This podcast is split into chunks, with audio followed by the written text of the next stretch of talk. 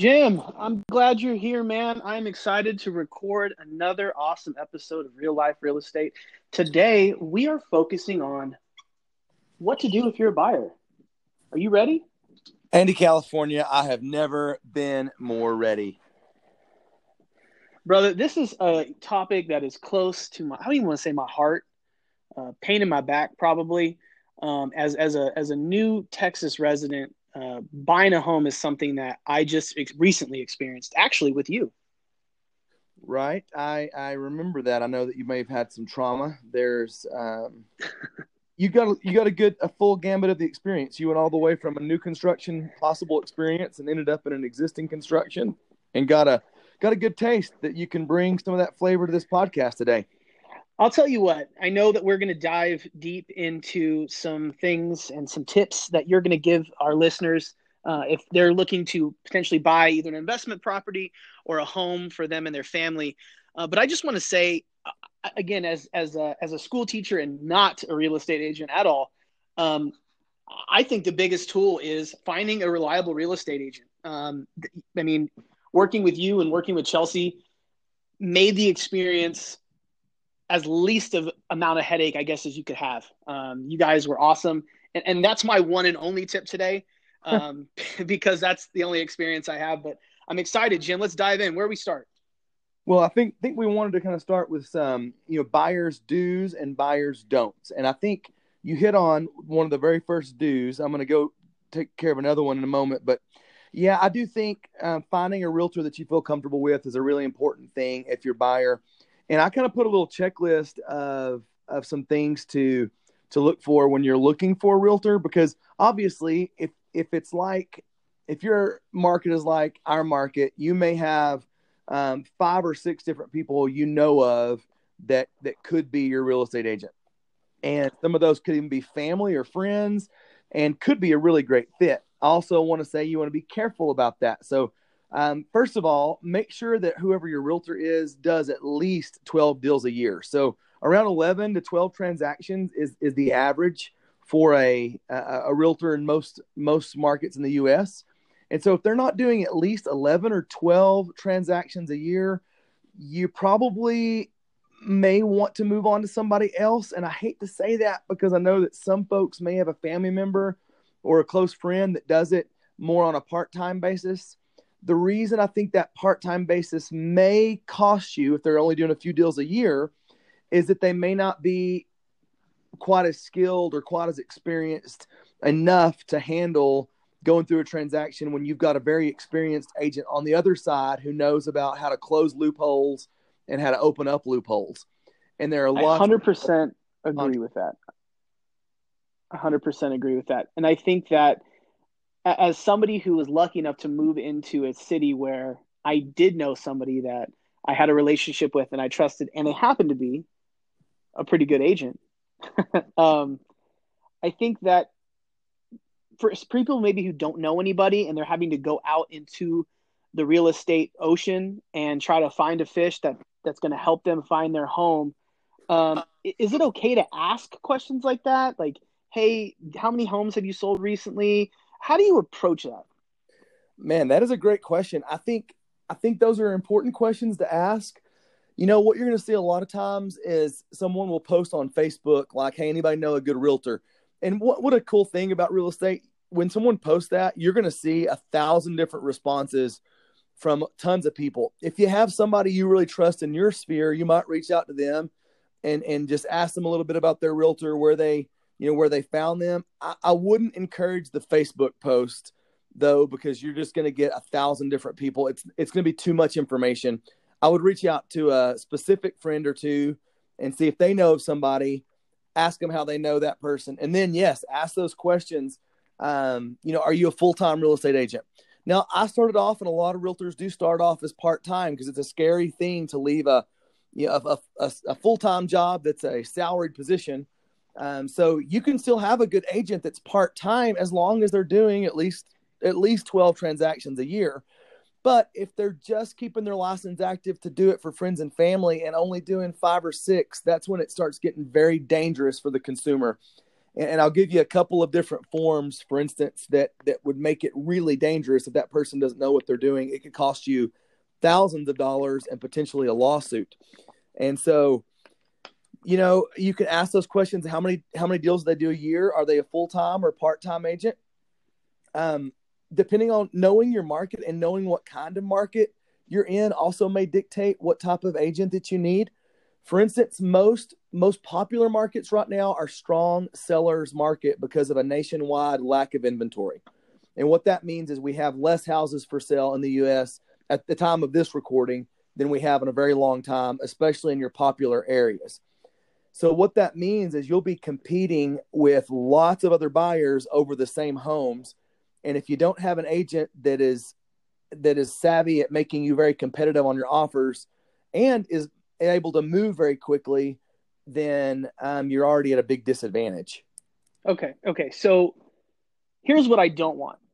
I understand that I don't want a small weekend warrior of a real estate agent. I get that. But you know what I don't want? I don't want to be the small fish in some huge mega real estate agent's pond. I, don't want to be, I don't want to feel like I am less important than somebody who's buying some $1.2 million home. So how do you find that balance between you don't find a guy who's, you know, big baller, number one, and then you also don't want to find that weekend warrior. How, how do you how do you ensure that maybe you find someone in the middle, or is there anything wrong with that top agent in the city kind of thing? Man, that's a that's a great question, and I think it depends on who that who that top agent is and the things they do to make sure you don't feel like you're the maybe the small fish. I, I fully understand that and think that's a good sentiment. If they've got like my team, for instance, closes usually a transaction a week. So we're looking at somewhere between 52 to 60 on target, probably for up to 70 homes this this year. So we're closing at least a home a week. And you got to think to yourself, well, how in the world do I not fall, you know, between the cracks?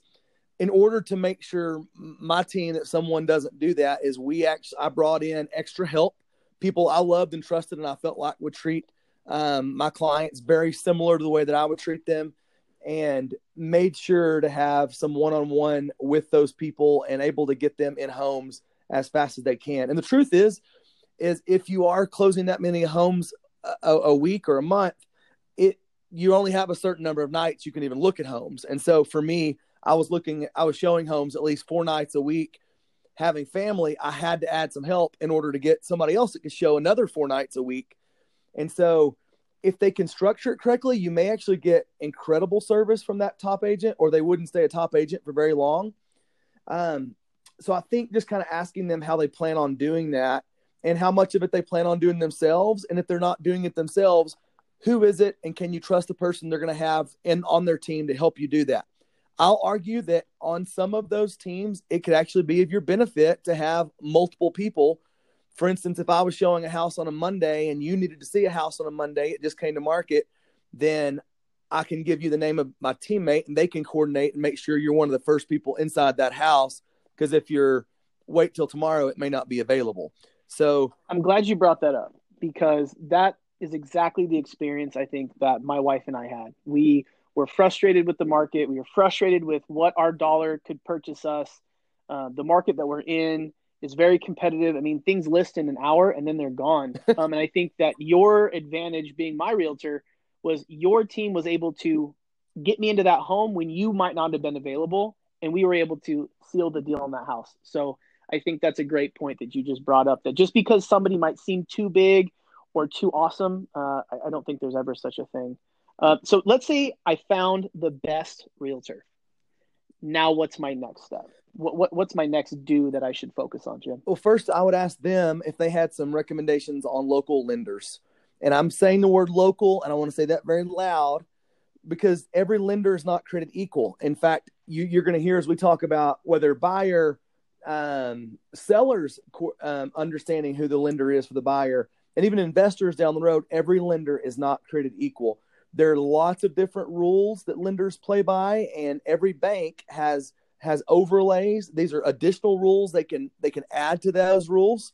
And so you want a lender that's got some flexibility. And I would ask your agent, you know, give me the name of of three different lenders that you would recommend who are going to have great rates, great customer service, and get us to the finish line because that's going to be a really important important component. I think that um, people understanding that the lender game don't feel like you're the pawn in this, right, Jim? Like you have some agency as a normal human being with these big banks. I feel like there's a lot of intimidation. Like, who am I to go to this credit union or this lender and, and, and try to get the best deal? No, no. You should try your hardest to get the best deal because we wheeled and dealed, and it was almost uh, a couple percentage points that we were able to save on our mortgage because we came in with a mindset of, hey, you're working for us. I'm not coming here begging you for money. Man, I love that word mindset that you put. It's very important that you have that mindset that they're working for you. If you grew up in many families, you know, growing up, when, when, when I did, particularly my family was farming based. And so they were kind of asking permission to do things and asking for the loans and kind of felt like you were asking and begging for that. I went through education field where I kind of felt like, oh, I need to ask the lender for permission and and you absolutely are working together as a team but if if you come in and you feel intimidated and you feel like you're working for them and they're not working for you go to the next lender i had to learn that through another business partner who taught me if the lender's not willing to work for you go go find one that is because that's the last thing you needed to be someone else's employee. And there's a lot of a lot of places right now who are offering some really great deals that while while this podcast is being recorded these interest rates are historically low. Yes. So i don't think there's ever been a better time to be a buyer. Let's talk about timing the buy of a home jim. Oh well yep. And so home buying typically is seasonal and every market has its has its seasons you're going to see the the um, busiest season as far as buyers being out and about really being heavy interest in homes is going to be that early spring and summer season with your great majority of closings coming summer and fall. And that's, of course, they found the home in the summer and now they're closing in the fall. And so if you don't want to be out there with the sea of all the other fish during that time, my strong recommendation, especially if you're a first time buyer, is to look a little bit in the off season and see if you can find something in the off season. You'll have much less competition and and you'll just have a, a, better experience when you're going into one one of my friends in the austin market he he just won a deal and it was 38 offers and if you're going into that kind of deal just I, I can't imagine you know in lubbock it's it's very likely you might get up to 10 offers but i can't imagine a market where you're getting 38 offers and how you would feel as a buyer when you're pre-approved for 200000 and so are the other 37 offers that are going in. Um, I would say timing it at a at a slightly off season might be the best thing that you can do as a first time buyer, and you'll only have the opportunity to do that one time because after that you'll be having the time to sell of your home as well. And so when you sell it, you obviously want that when you have the maximum number of buyers. And so you know it, it's just kind of a game you play. But as the first time first time you do it, try to time it whether it's um, kind of those winter months or fall months or times when other people may not be out shopping. See if you can get into some homes um, that other people aren't looking at during those off seasons. I think that's a great point that you bring up about you only get to do this once, especially as a new home buyer. And if you're out there, you know, looking to buy your new home, I think that's a great point. Is waiting a little bit longer, um, waiting while it gets into those winter months, you're going to get a better deal because these people are selling during this time for probably a reason, right, Jim? They're, they're needing to get out, I'm assuming. Well, and, and I mean, I think it's it's a variety of reasons they're selling. I, you got some folks that are really wanting to move or job change, and of course, we had a lot of that with um, recent pandemic stuff. So you had homes coming up for lots of different reasons. But again, just a number of of buyers out, supply and demand, right? I mean, you're you have such high demand in those spring and summer months. It's hard to be competitive. Now, I want to talk about finances um, just a little bit. I know that um, it was really important to sort of start pre thinking about what I wanted in a home. Uh, that way, I could have an idea of how much can I afford? How much home do I want? Uh, what areas, the taxes, all these things. I think the most powerful thing that we had going into my home buying experience was I was pre-qualified. I was pre-qualified for something that I felt comfortable with. As an agent, what is a pre-qualification or a pre-approval do for you? Well, I think it sets your expectations on your budget first of all, and I think that's a really important thing. Uh, I've had folks that want to start looking at houses before getting that pre-approval letter, and that to me, I've almost gotten to the point where I won't show anybody a house before I see that because it sets some very unrealistic expectations. If they're looking at a three hundred thousand dollar house before pre-approval, and then the pre-approval comes in even at two fifty, you drop that fifty thousand. You're looking at a whole different breed of houses when you drop fifty thousand dollars. And so I don't want to start somebody off with the, the, wrong expectations. Second, when you make an offer on a house, a good seller's agent will require a pre-approval letter attached to that offer to make sure that they've got a serious buyer, make sure they've got somebody who who's actually actually would have the funds, um, especially in these multiple offer deals. I'm going to ask that from every single buyer's agent to get a pre-approval. It gives strength to your offer, also helps guide your offer. Um, I'm not a fan of your online lenders um, because I do think again that that also damages your offer in the seller's eye. Um, they would rather work with a local lender, would rather work with a local bank for the most part um, than an online lender. So a pre-approval from a local lender is going to carry a, a much higher weight and help guide your search in the beginning. So we have new builds, and then we have pre-existing homes. Um, where would you necessarily lead people, or how do you lead people towards either one of those options? Well, first of all, when you said new build, did you have a little tremor? Did you shake? Did you get nauseous? Oh, I, I, I did, and I'm honestly still a tad bit torn. I love the home we're in, um, but that that new build process, man, it, it can it's not for the it's not for the faint of heart. And you warned me, you warned me from the outset that hey, if you're going to build a new home, prepare yourself. And the crazy thing is that was the second new home we were going to build, right? And that experience was totally different than the first one. So um, yeah, let's talk new build, pre-existing what are your determining factors in pushing a new buyer or even a, a buyer for their second home where do you push them to? You know, and that's completely up to them where they want to go. I just think that there are advantages and, dis- and disadvantages for the new build and the existing construction. Um, obviously new builds you're able to pick and customize and do some of those things which is which is great. And i think for a lot of buyers that's a great fit. What most buyers don't expect is the fact that for a new builder, for a builder to survive, they can't just be building one home. And that's just the reality of it. If they're building one home, they're, they're not going to be in business very long. They're going to build several homes. The more popular they get, they're going to build potentially a lot of homes.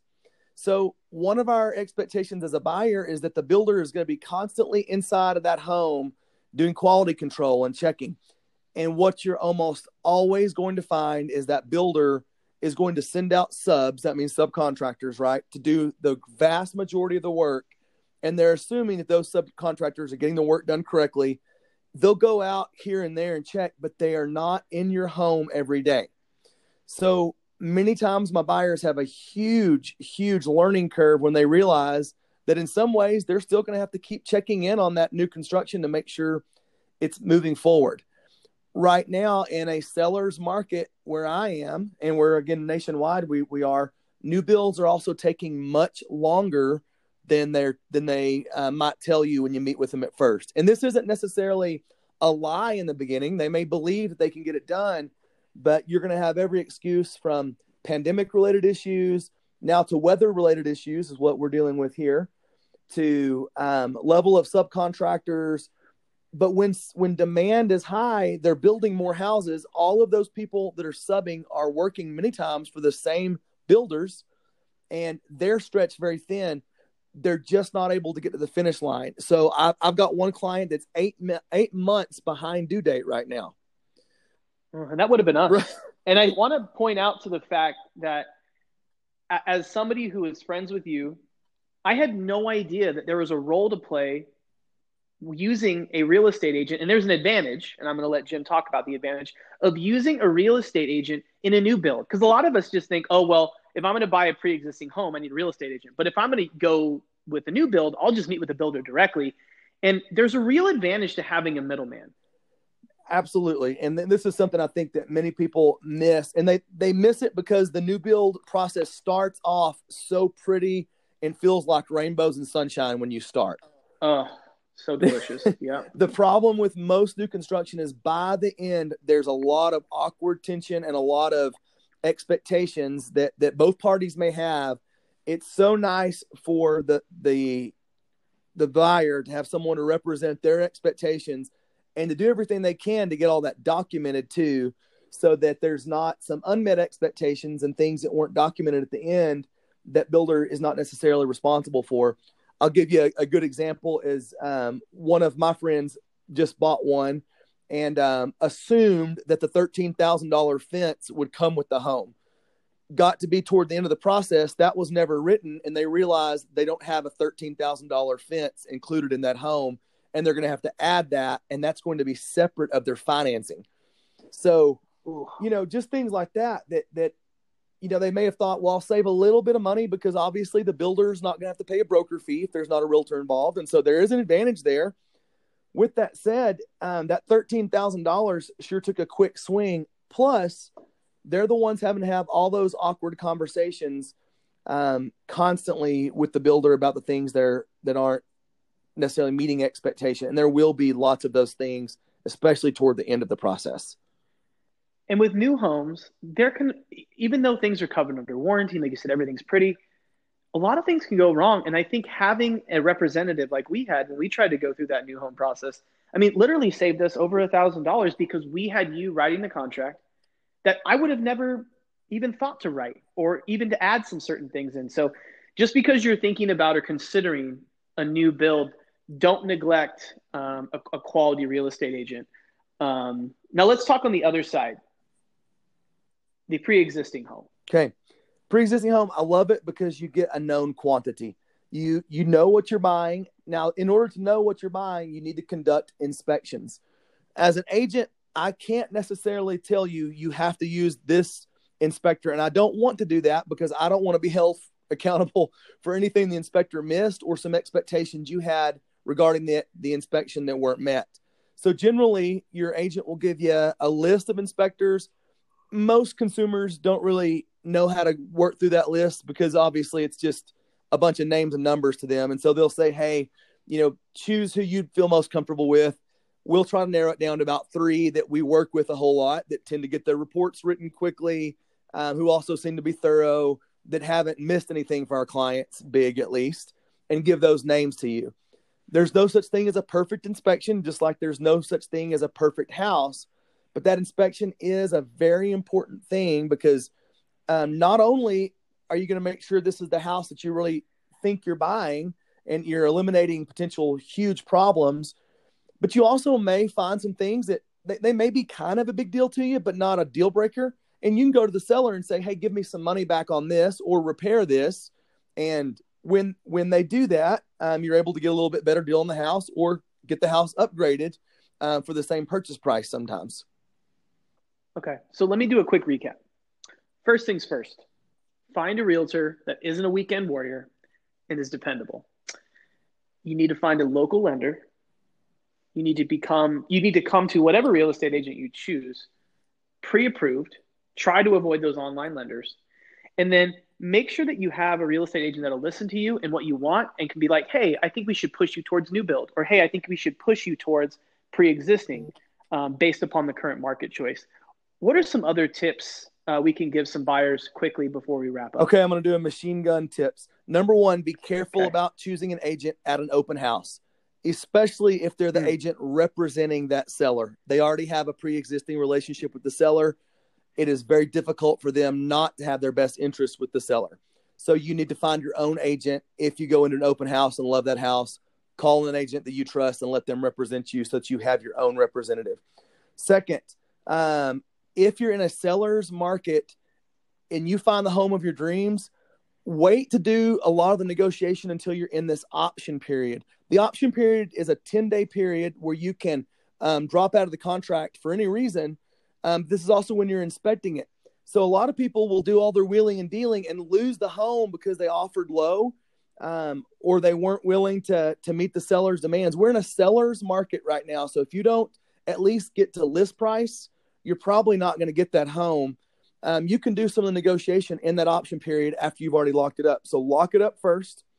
Um, know what a right to terminate due to appraisal is, and this is where your weekend warrior realtor or your family realtor that just does two or three transactions a year can get you into big trouble.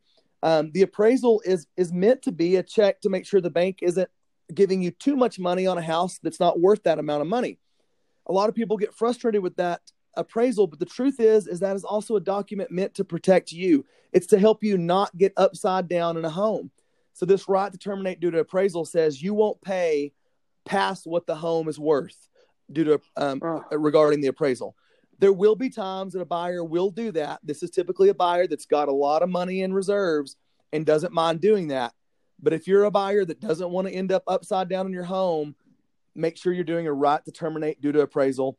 And the last thing I'll tell you is don't fall for lipstick on a pig when you're the, the buyer. Lipstick on a pig is a home that may be a flipper um, has taken and they haven't really changed the guts of the home, but they put pretty paint on it, changed some appliances, uh, maybe done some flooring, and consumers typically love these type of homes and then you get in and you've got $20,000 worth of plumbing problems, $6,000 worth of HVAC problems.